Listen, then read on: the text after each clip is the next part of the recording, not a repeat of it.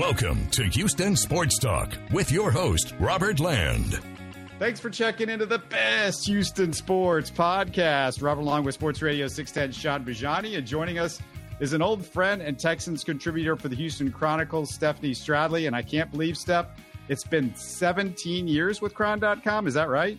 Oh, geez. I haven't done the math, but that sounds about right. I can't believe it. I can't believe it. But, you know you're still only 25 too, which is that's the hard thing. That's really right. Do. That's right. You know, the, the Texans are old enough to drink now. that's awesome. Steph, you, you've got a lot of insight to the Texans fan base. What yeah. are you hearing? What kind of feedback are you getting about how that lost section of the fan base is feeling with this offseason? I, I can't speak for all of the fan base, but I can tell you I went I was at the draft party. I've been to pretty much all of the draft parties since at least the Mario Williams draft. So I have seen some things. This was amazing. I mean, I had a sense they would take quarterback in the first round, but nobody really knew for sure what they were going to do. And that's fine. Like, that's what you really want. Early on with the process, DeMeco Ryans had kind of let the cat out of the bag and said, well, there's two quarterbacks. And kind of the implication when he was first hired is, hey, one of those quarterbacks is going to be the Texans. You know, there was all the noise about trading up to the first pick and that they really wanted Bryce Young. But there was a lot of different noise out there, and some of it was inconsistent. And my full approach up to that point was just, hey, you know, don't worry about ghosts. You know, what's going to happen is going to happen. It was amazing being at the draft party because, you know, when they announced the pick, you know, CJ Stroud, then, you know, there was much rejoicing because, you know, that's the most important, you know, position on the field and you're taking a shot at it. You, you don't know how it's going to turn out, but, you know, a key part of what the Texans are going to try to do this year is, is you need a quarterback that's accurate. And, you know, that is part of, you know, CJ Stroud's game. There was that component of it. And then so like everybody's rejoicing, people are moving around. And then I think I almost blacked out during the next part because all of a sudden people start screaming. And I'm like, what is going on here? And I look up at the big screen and Texans are on the clock. And it was pretty amazing. It was amazing. I mean, I, I think it's hilarious, like just looking at the fan base, it's hilarious that over the years you hear the same debates over over again you know. You need to have a quarterback and you need a pass rush and defensive linemen are premium positions. And you know the, you know the early debate is hey you know you you took David Carr and you passed up on Julius Peppers and now we're just like we take both. I mean it's an amazing approach because we've heard this debate over time and like you know if you think in this particular draft there's a lot of maybe solid starters in the draft, but out of the elite players, any number of people had said there's like six to, let's say, 12, right? If your analysis is, hey, these are the two players you want at premium positions, positions that are hard to get, and you're starting the development clock this year, because you know frankly they should have started the development clock on players like years ago but like you know this is what where things are. So this is amazing. They got two some people might say the two best players in the draft depending on how you're analyzing things. And you know they have a you know they started the development clock and they definitely have a direction if you just look at the the draft top to bottom including looking at undrafted free agents. Like there is definitely a theme to this particular draft. You, you think the fans are are happy with the other things that are going on as far as the stuff that's kind of angled towards them because you know they lost so many people and I don't think it was as simple as okay we got DeMeco Ryans and maybe we look like we're a little bit more in a positive direction. Is there you know, was there anything else that you thought that they needed to work on, and and what what is the feeling with that? Well, I mean, I think I think just generally speaking, um, Houstonians and Texans in general have very high standards for their football. Like you know, the Cowboys and the Texans haven't been good enough, uh, you know, long enough, and so there has been very high standards for what the fans expect from the Texans because they kind of went the extra mile when they had to create a whole franchise from scratch. And there has been turn- turnover, but like I know in talking to everyone that their intentions are to fix things with fans. And it's just a question of like, at what point do people feel okay coming on board? Like, you know, there are people out there that are completely on board, but like for other people, it's going to just take some time where they feel like they're a part of it and they feel welcome to be a part of it. And I think a big part part of that is I have my T-shirt on. It's a DeMeco T-shirt, DMC. It's kind of a play on uh, the DeLorean, kind of Back to the Future. I mean, if you look at the kind of person that DeMeco Ryans is, and like his first year as a rookie was my first year writing at the Chronicle. Everything that he's about is what Texas football is about. It's about being real, treating people like adults, trying to put players really much in the best position to win. That leadership is about getting people to follow you, not because you're the boss, but because what you're saying makes sense to them and is going to be good for everybody as a team. And that it's not about an individual, it's about the team as a whole.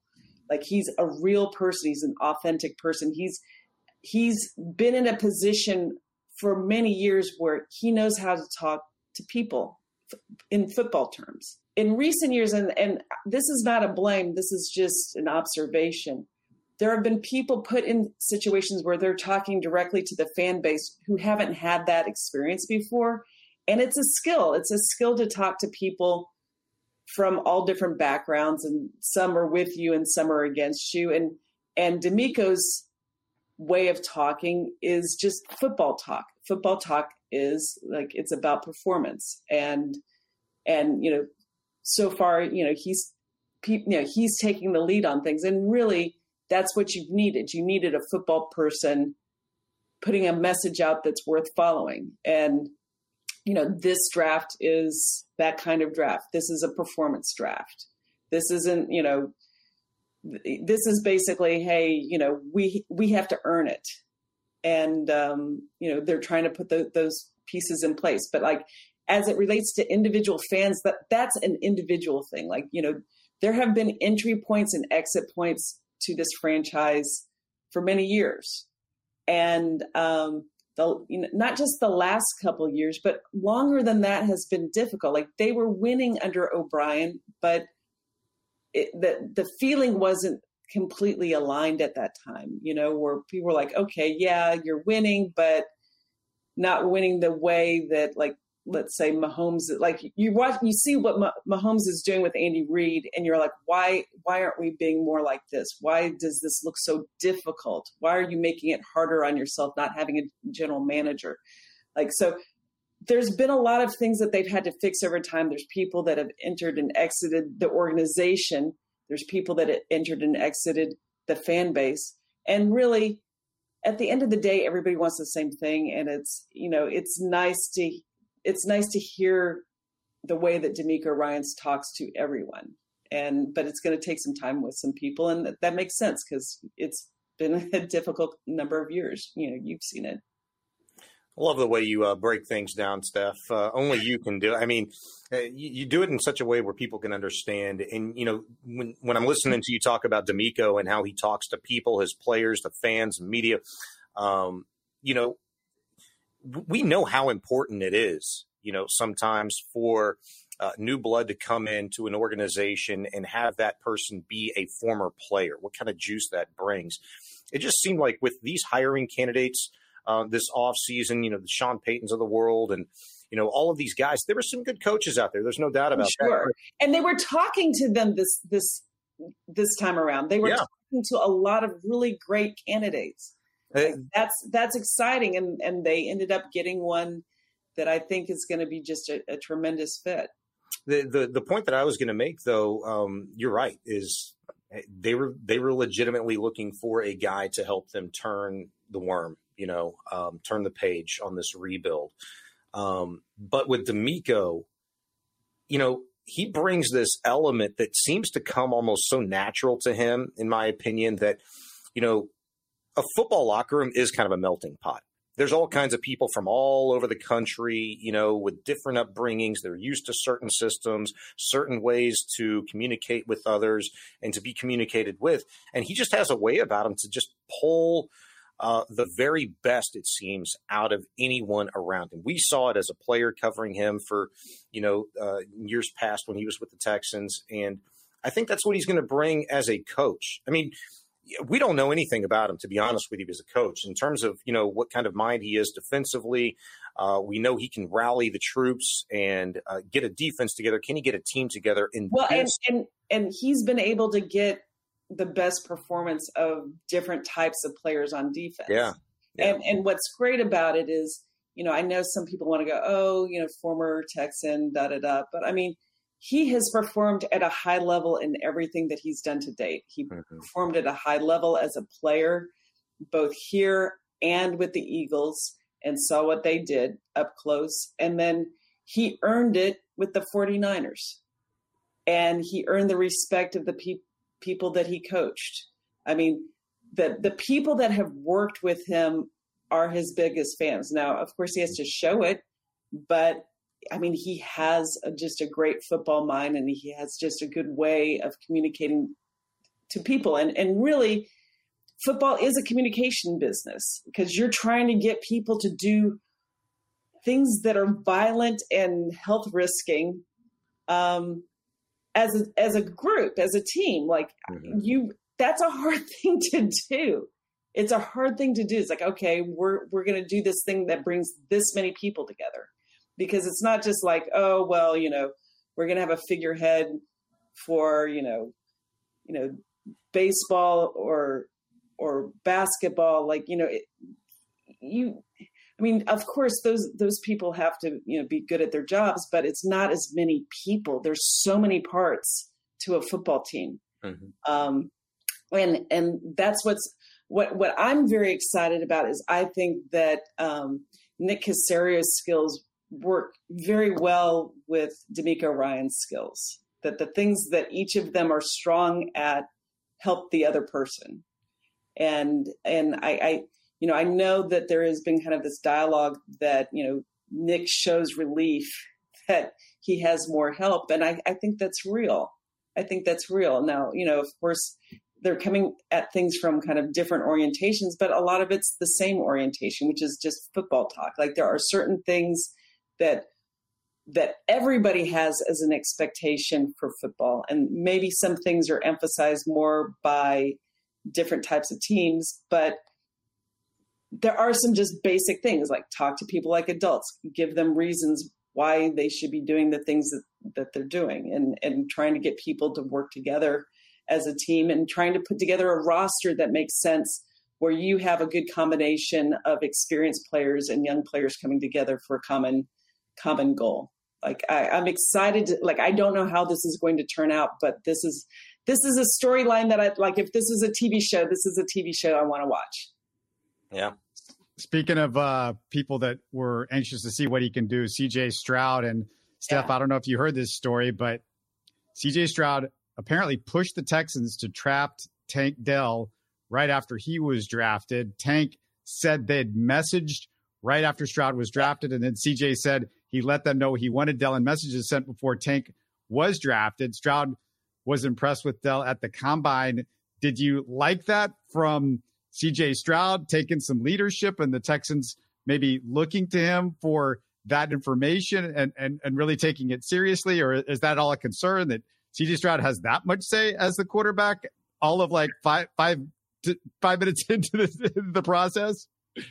Yeah, I mean, I think it's a sweet story. I don't know how like I, I, do know that when when teams draft players like they get whatever information that they can get from whatever sources. Like they will talk to people inside the building and of course they they may have talked to him about it. Um, i mean i'm guessing that he was already on their radar to some degree anyway.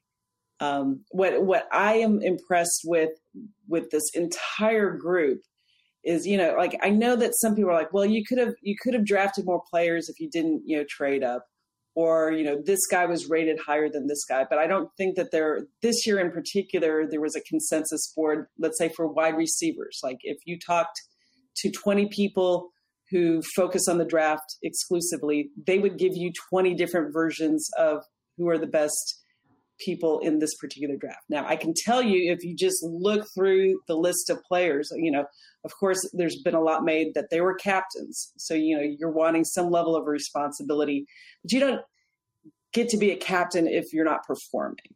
Like you have you have to perform if that is going to be part of your background. And like the wide receivers that they drafted, you know, they didn't just, you know, test well, they performed well in college like all of the guys that they drafted have some level of performance. They're not like workout warriors or okay, this guy ran this. And you know, that you know, some some fans may not like that, you know, you know, they're not looking at like height weight as as much as maybe some other teams are, but like these guys performed. They performed and they're going to expect the young players to perform and and it, it, it applies also to the undrafted free agents. Like there's some key undrafted free agents. They performed. Like maybe maybe they weren't drafted as high because maybe some of the measurables weren't there, or they might be considered developmental prospects. But you can see why why they're brought into the team. And I think my understanding of it is the way that they're drafting is they see these individuals as people that if if they get you know injury luck of course and development that they have very high ceilings of of what they could do as an NFL player. Big question for me, Steph, um, and you kind of started to get into it in terms of what the Texans roster constructions looked like outside of the draft, free agency. I really liked what they did. Um, they brought in a lot of leaders, you know, namely Denzel Perryman in the linebacker corps, Jimmy Ward in the secondary. They've got a really solidified now offensive line, maybe for the first time in recent memory. Robert Woods in the receiver corps. What did you think of the way Nick Caserio and DeMeco Ryans really constructed this roster this offseason and now mixing in these young performing leaders that they drafted now. Seven of the nine players, as you mentioned, were team captains and they were high performers. You talk about Hutchinson and Dell being two of the most productive wide receivers in all of college football this past season. What did you think of it? Uh, does it does it vibe with you? And what do you think it kind of lends itself to? I mean, coming from a team that kind of stumbled into four wins this past year, yeah. what's what's the end game for you in the 2023 season? Well, I mean, I think part of it is, you know, you think back to the Kubiak Shanahan type of of teams. Like, first of all, you start at the quarterback. You need an accurate guy slinging the ball. Um, that like that's probably the the key skill. Can you throw the ball accurately? Which, you know, and and you may remember that a lot of the quarterbacks who ran this system said, yeah, there's always a place to go with the ball, right? Mm-hmm for your wide receivers, you need them to be able to catch the ball. Like it doesn't matter if you run really fast if you can't catch the ball.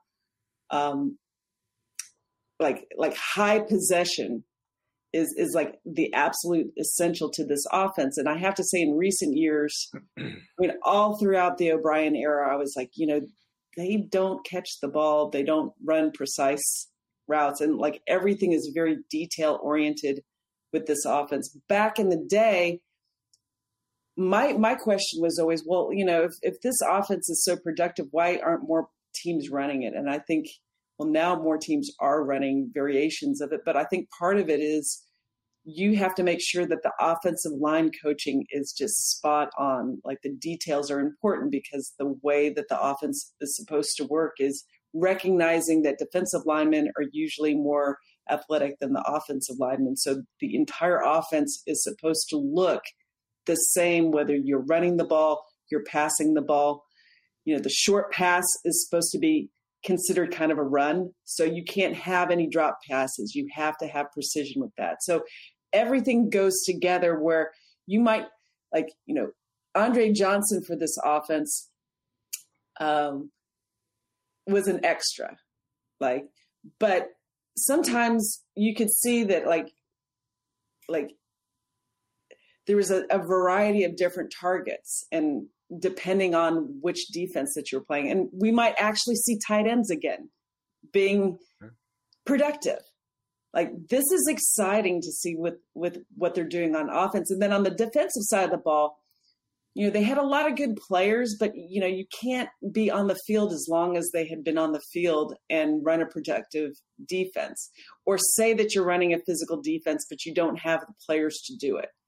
Like so, you know, they they are investing in that in the front seven, and so you know, and you could see moments where things were working last year, but you just didn't have you just didn't have the offense, you didn't have the quarterback, and now you know, we have seen different varieties of developing quarterbacks, you know, where we spent five years watching David Carr. That was less than ideal. And then we saw Deshaun Watson perform right away, but then get injured. And so, quarterback development, you know, if it was easy, then everybody would have a quarterback, and most of the teams don't. So, like, but this is interesting to see how they're going to be able to do it. Like, they have a lot of new new coaches and new positions, but new doesn't mean bad. New, you know, if you come from a scheme where everybody's working on the same page, this could be this could be interesting. It could be amazing. I'm I'm really looking forward to seeing what they can do. And and what's exciting about that is they already have some things in place. Like, yeah, the special teams has been kind of holding down the fort the last couple of years. You know, it and, and it's nice, like, you know, if, you know, kind of symbolically, you know, your second, your third pick offense, defense. So often over the course of the, the Texans' history, either the offense has been good or the defense has been good. But if you look just number wise over the the legal drinking age Texans, there were very few times where this was a balanced team where the offense and the mm-hmm. defense um, could you know could both win you games. You know, usually one was pulling the other, and and I would I would hope that they get to the point where it's it's a more balanced team and a more entertaining team. Because if you look at the schedule, this schedule is gettable. The AFC South is gettable. And then once you get into the playoffs, anything is possible. Like, but they need to take a next step where they are a relevant team. And I think that they have some pieces in place that could be a relevant team, and that's exciting. What's up next for you, Steph? Just uh, rookie mini camp. You working on anything uh, for the Chronicle or? Not, not particularly. I mean, I the, I, I do think at some point I'm going to put together just some some things where I know that that fans have questions about things or like why are, why is this this and why is that, and I think a lot of that why stuff will get clarified the more time elapses. That you know when in in the last piece I wrote, one of the things I was talking about is that people can't be their best in times of crisis or chaos where there isn't like a leadership direction that people are trying to deal with things instead of just being their best. And one of the main messages that DeMeco Ryans has given to the players and pretty much everybody is like well what is your expectations for Will Anderson? It's like you know it's going to be good enough if he just does his best. And so I, I think that is kind of the direction where people can focus more on the football and less on you know some of the distractions. And and I I'm, I'm looking forward to that. I'm looking forward to that. But there's a lot of there's a lot of people like when when things are kind of up in the air, people hear gossip or or or grab onto gossip and want to hold on to it even though it may not have anything to do with reality. And you saw that kind of in the draft. Like there was an absence of information, and some people took that absence of information in a negative way when they should have just known that uncertainty isn't good or bad, it just is uncertain.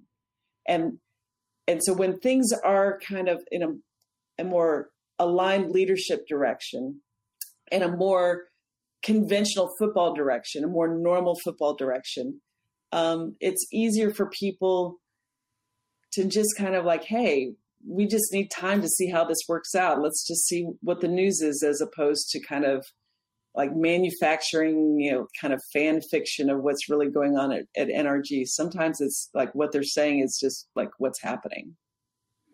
Can't agree with you more. Great stuff, Steph, at Steph Stradley on Twitter, chron.com. Always fun to catch up with you. Thanks for doing this, Steph. Thanks for taking some time. Oh, anytime. Thanks for having me on. Thanks, right, Steph. Great stuff from Steph, Shaun. But uh, hey, let's switch to the Astros and get into that mode for a, a, few minutes. Not the best weekend for the Astros, Shaun. I don't know if you noticed they dropped two out of three from the Mariners. Although JP France's debut was nice, five scoreless for the 28 year old newbie. What did you think? Thought he was awesome. Uh, I'm not surprised. I mean, the guy's got some pretty, uh, pretty wild stuff, man. Um, it was good to see him locate the fastball.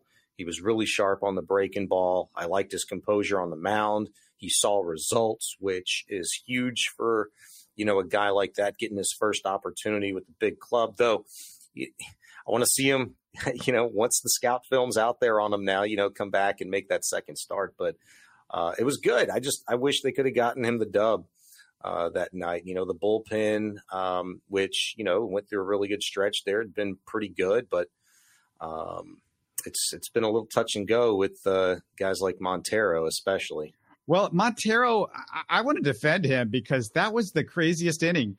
He gave up a walk, yes, but he gave up two infield singles. One of them was off of his glove, and then they couldn't get it. There was another like weird seeing eye infield single.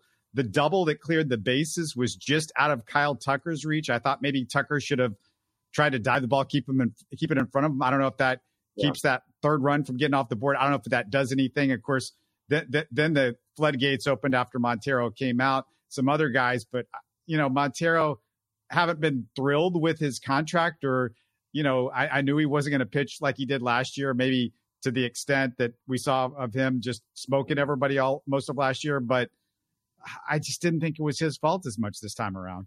No, maybe not this time around. And I'm with you on wanting to defend him a little bit because he's obviously been getting crushed. Uh, and I went back today actually and looked at his game logs. And look, there was only four instances uh, before this previous outing in which he'd allowed an earned run to score. But then I look at the hits um, and I need to do a little bit of a deeper dive on this. I want to see what you know the hard hit percentage is on a lot of these because obviously you mentioned you know there were some fluky ones the other night, but um, it, it's just he's not producing. He's not seeing the results. I'll put it that way that that he saw you know much of the time last year for us. And you know he's a guy that we talked about you know, when Neris got his deal, Montero got his deal, it was like, well, okay, who do you feel better about? I felt better about Neris because, you know, he he'd looked that way before. You know, it wasn't like a um, an anomalous kind of feeling year for him last season with the Astros. Sure, he did a lot of things that he wasn't used to, but Montero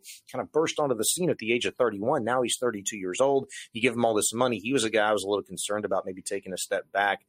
Um, I just I, I hope he can kind of correct some things. Um, but maybe it looks a little bit worse, you know, in box scores and game logs when you look at it. And, you know, case in point, you know, the little fluky hit the other night that, and without the walk, maybe things look a little bit differently. Um, hopefully, just, you know, like for him, the rest of the team starts, uh, you know, trending in a little bit more of a positive direction. But it's not just any one guy, man. Unfortunately for the Astros right now, sitting at 500 and three and a half games back in the AL West right now. I mean, you're looking at a handful of guys in in the bullpen, on the starting staff, and in your lineup every day that just flat out need to produce. Um, they need to be themselves. You know, Bregman's got to get back to being Bregman. Yordan's got to kind of snap out of it. Tucker's got to and, you know, maybe he is. We talked about it last time. I said the guy had an extra base hit in like God knows how long. And then and dude rips a double like the same night. Yeah. I, I, the, the, the issue isn't Tucker or Yordan. Those guys have done a ton this year. And yeah, they can, they're, hey, you know what? They're allowed to slump. Bregman can't, I mean, I, I know you struggle in, in April every year, Alex Bregman, but this was the year we needed you not to struggle because Jose yeah. Altuve wasn't there to bail you out. Uh, Michael Brantley's not there to bail you out. There's not guys in this lineup that have the age and all of that sort of stuff. And Mauricio Dubon, we're not we're starting to see him come down to earth. We knew that was going to happen. Corey Julks has mm-hmm. come down to earth. I mentioned a couple of weeks ago, maybe it was last week. I said Corey Julks, he hasn't walked, and I thought, well, that's going to come. He's got a history of walking in the mind. He's still not walking. Corey Julks, when you're struggling, don't try to hit every pitch. You're allowed to take some walks every now and then. You're allowed to take some pitches, and they just have issues with a couple of their guys in the order that you know they they got to walk a little bit more. Mauricio Dubon's got some of the younger guys. You know, there's got to be a little bit more patience, and you know, I want to see the hitting coaches like instill that in these guys. Like, hey, you know, wait for your pitch, quit swinging at everything. And that's that's what's gotten Alex Bregman out of you know his slumps you know in years past is just being a little bit more patient at the plate, um, you know, walking a little bit more, um, and really just kind of retraining that eye to see the ball out of the pitcher's hand. Um, you know, follow me if you will, but just this is kind of just to kind of highlight what really goes on between the pitcher and hitter battle. I read an interesting article article earlier today, uh, which was highlighting Brent Strom and the job that he's done in Arizona. It was on SI. I don't know if you caught it, but it was it was nope. pretty entertaining to read this, and it was talking about you know the things that this 73 year old guy who you would not associate with all of this analytical um, and advanced data is using and is using to perfection. And he's also able to apply just his 50 plus years of baseball knowledge and quickly see like if it's an arm slot or if it's a grip or if it's placement by the foot of the pitcher on the mound and how they want to attack the hitter and how much he studies hitters. All of these things are going on throughout baseball. And where did he kind of hone that craft in, you know, over his nine years as a major league pitching coach? Well, it was during eight of them here with the Houston Astros. And their pitching coach now is sort of a descendant of Brent Strom in that way of thinking and his ability to kind of analyze and look at some data. So I think you know, the value that a pitching coach brings is obviously to the pitchers, but I think they can obviously bring the value to the hitters as well. And that that was all birthed here and perfected here with the Houston Astros. They have the wherewithal to do it. They have the guys that you know have proven out um, year after year after year that they can and they will produce. It's just a matter of time. Um, and so, as much as you know, we're talking about, well, hey, X Y Z guy needs to improve this, that, and the other thing. I think that that's coming.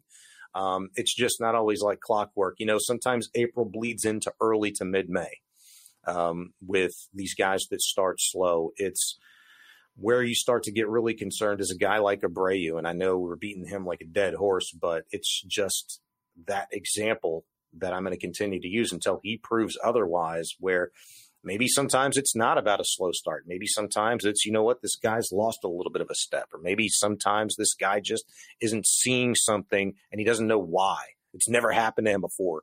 Things you got to work through. So I'm going to be patient still.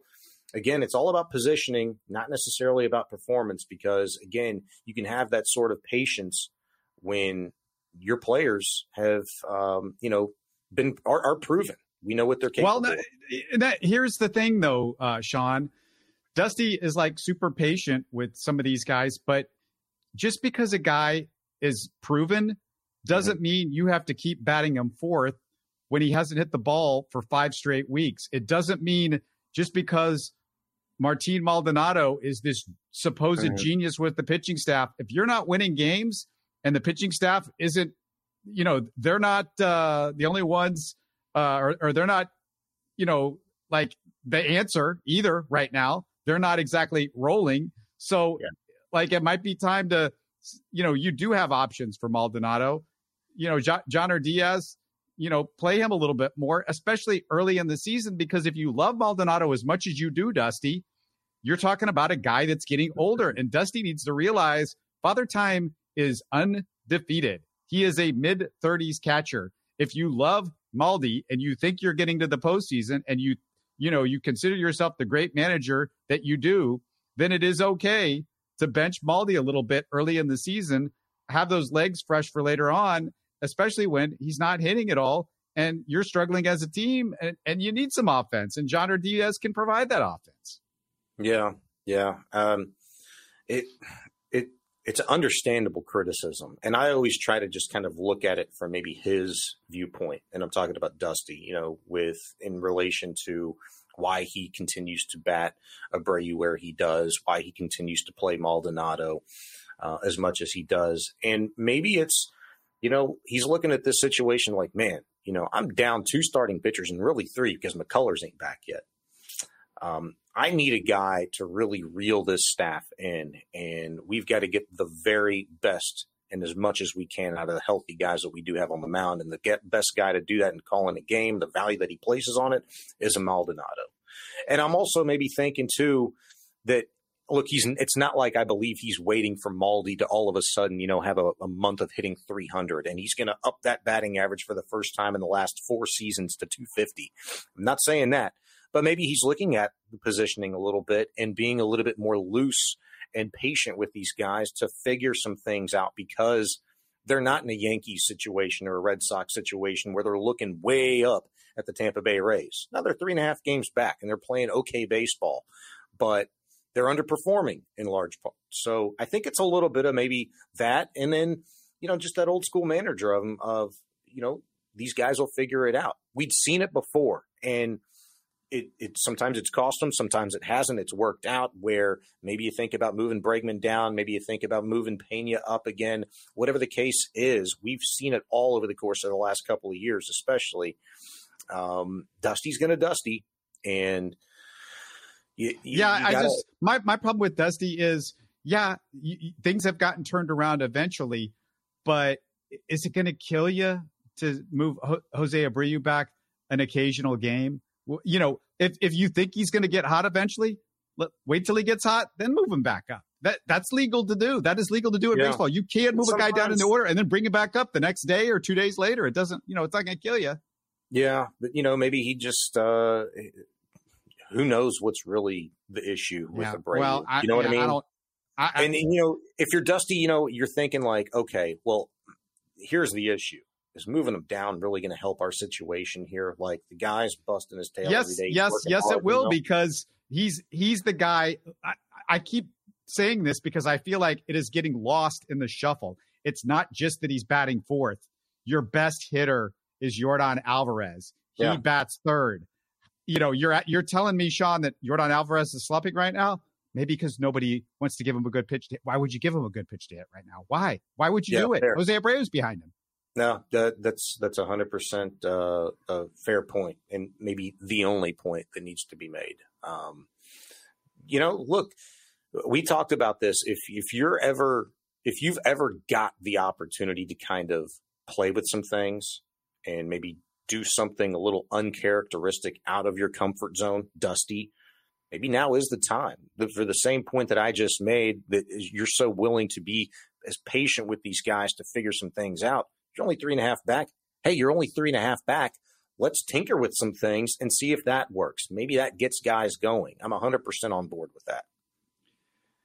One last thing. Uh, you know, this weekend, baseball lost an MVP Cy Young Award winner, six time All Star, and the second hardest throwing pitcher of his era, Vida Blue. And Shaun, you know, you, think, well, there's what's the Houston connection to all this? Well, I'm, I'm going to give you a Houston connection. I think it's going to be pretty interesting to you guys. The only pitcher, by the way, who threw harder in the 70s was Nolan Ryan. And Blue also helped current Astros front office advisor, Reggie Jackson, to three Oakland A's championships. But Shaun, what you and our listeners, what you guys may not know is that Vida Blue was nearly a quarterback for the Houston Cougars. Listen to this story from our archives That's when cool. I asked author and historian Robert Jacobus to tell the story he told us, uh, or he told in his book, Houston Cougars in the 1960s, Death Threats, the Veer Offense, and the Game of the Century. Here's what Jacobus said when I asked him about that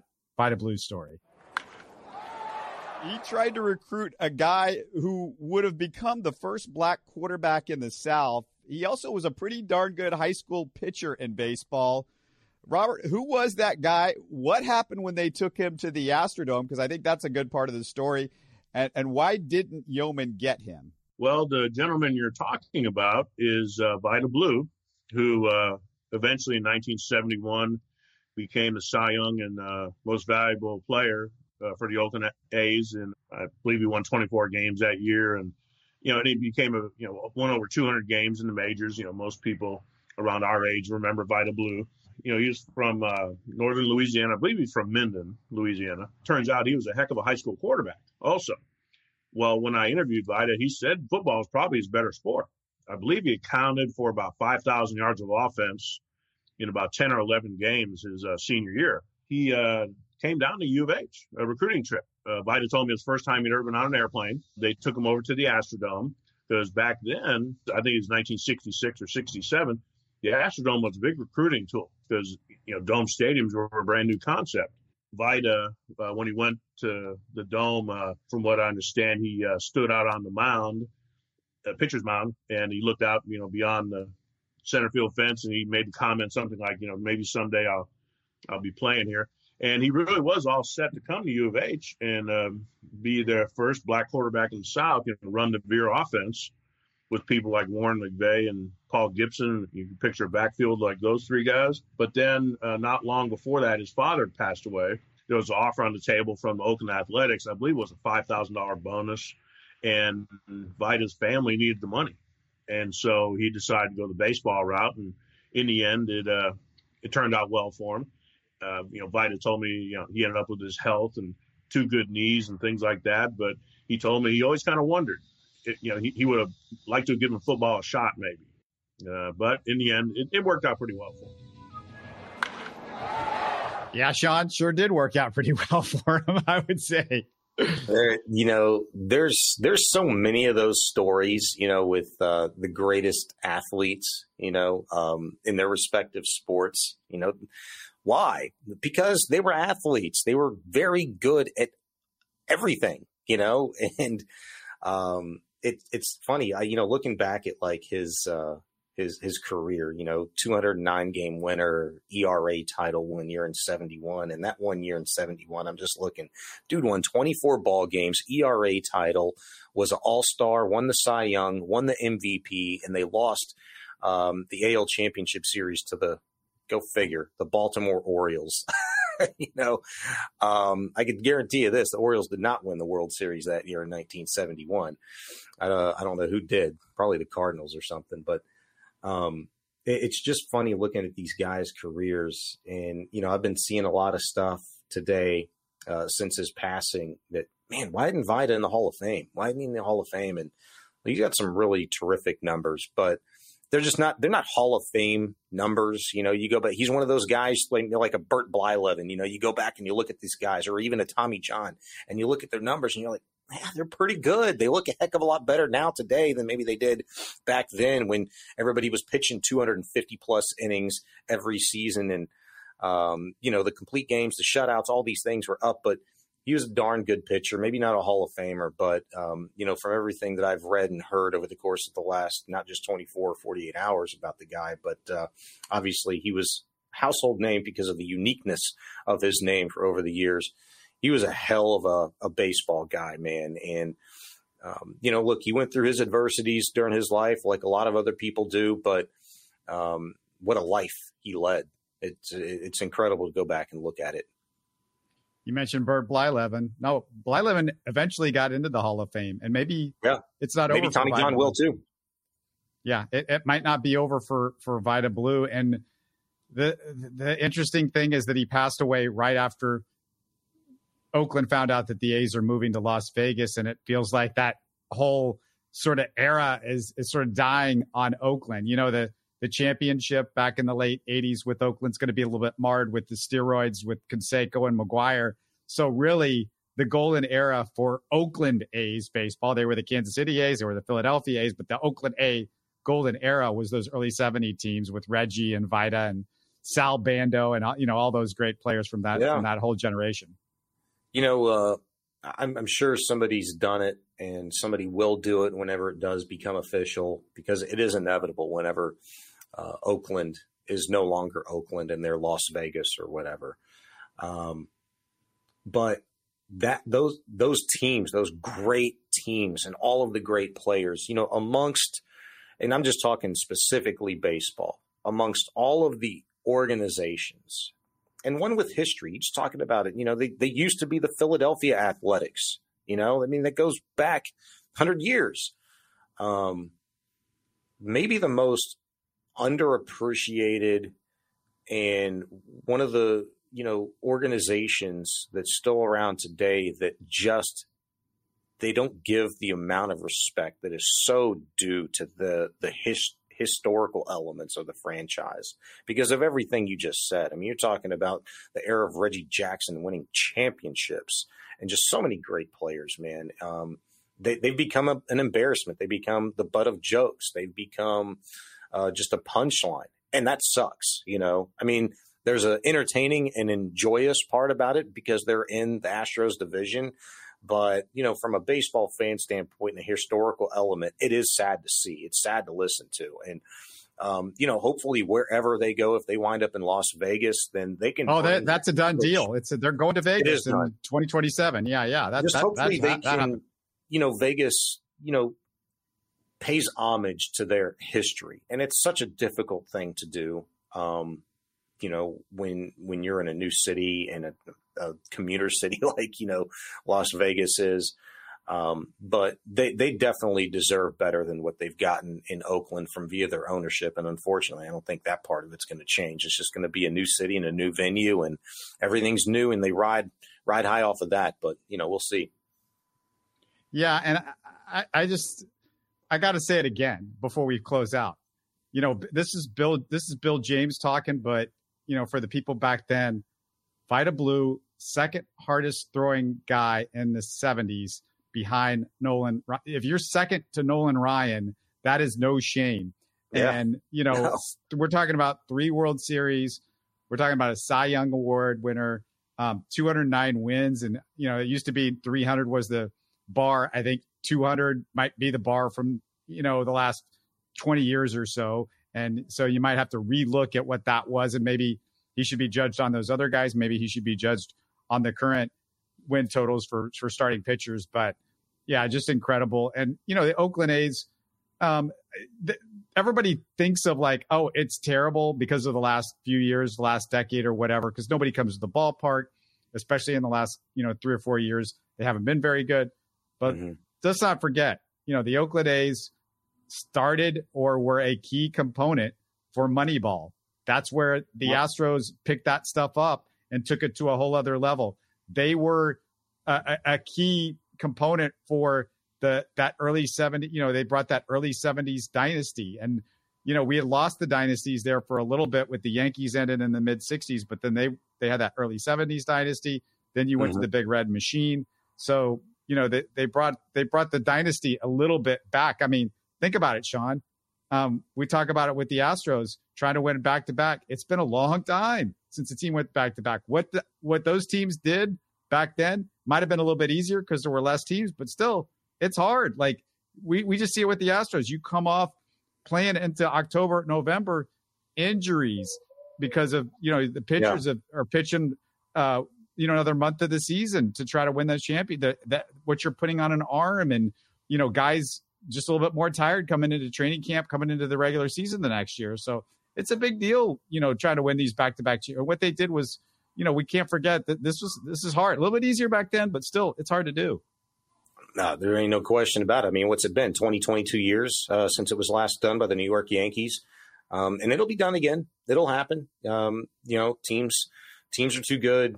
Roster construction, um, you know, the, what these GMs and these owners are able to do, and if, in baseball, you know, look at the Mets, look at the Dodgers. Um, you know, I mean, the Astros are kind of in the conversation now with the Yankees, of course. You know, not looking necessarily at that luxury tax. You know, it's it's a it's a salary cap free sport um, with a roster construction and an owner that's willing to say, "Let's go get it done, whatever it takes um, to do it." Oakland A's have been the farthest away from that sort of mentality um, for as long as I can remember, but again, it will happen. You know, if it's the Astros, I would love to see it. If it's uh, Yankees, Red Sox, Dodgers, somebody's going to do it again. Um, and my guess it would be at some point inside the next decade, and that's probably, you know, not a hot take. Um, you know, maybe stating the obvious, but it'll happen again. But because it's happened and it's been so long since it happened, yeah, all due respect to the A's. I mean, you look at the dominant organizations in baseball history from the Yankees, you know, to the Cardinals, to the Dodgers, to the A's, to the Reds. I mean, you go up and down the line, you know, decade upon decade upon decade. There's always been one. 2000 teens, 2020s, it's the Astros decade, baby, and we'll see how they uh, finish finish the uh, 2020s out. Hopefully, it's uh, with a couple of more. If the Astros are going to get a back to back, they need to start getting their tushy in gear, and hopefully, we're going to talk because we're recording this before Chas McCormick comes back, and then of course Brantley should be back in the next day or two. So by that time, maybe night or by this time, when we record our show on Thursday night. Hopefully, we're going to be talking Hey, about What what do people say, Robert? What do people say every year? It's baseball. Let's not act brand new. You know, Let, let's check the standings. You know, come Memorial Day. What's supposed to happen around Memorial Day? I think you're getting a guy named Jose Altuve back around that time. maybe sooner, maybe sooner, Maybe sooner. maybe sooner. you're going to be if everything stays status quo and unfortunately knock on wood it doesn't feel like this is the kind of season where it's going to be that way but you're going to get brantley and chas back and altuve back and you might be at full strength as at least as full strength as you can be now with no garcia maybe mccullers is right around the corner too uh, it's going to be interesting then we can really start talking some ball right around memorial day Yeah, I'm more worried about the pitching, to be honest with you. But uh, hey, we'll see you on Thursday. Have a good one, man. all right enjoyed it You're listening to Houston Sports Talk. Hey, don't forget to support us by subscribing and commenting on YouTube. You can always listen to us on Spotify, Apple, or your favorite podcast app. Tell your friends about us and share our show links on social media. Spread the word, everybody. Thanks for listening.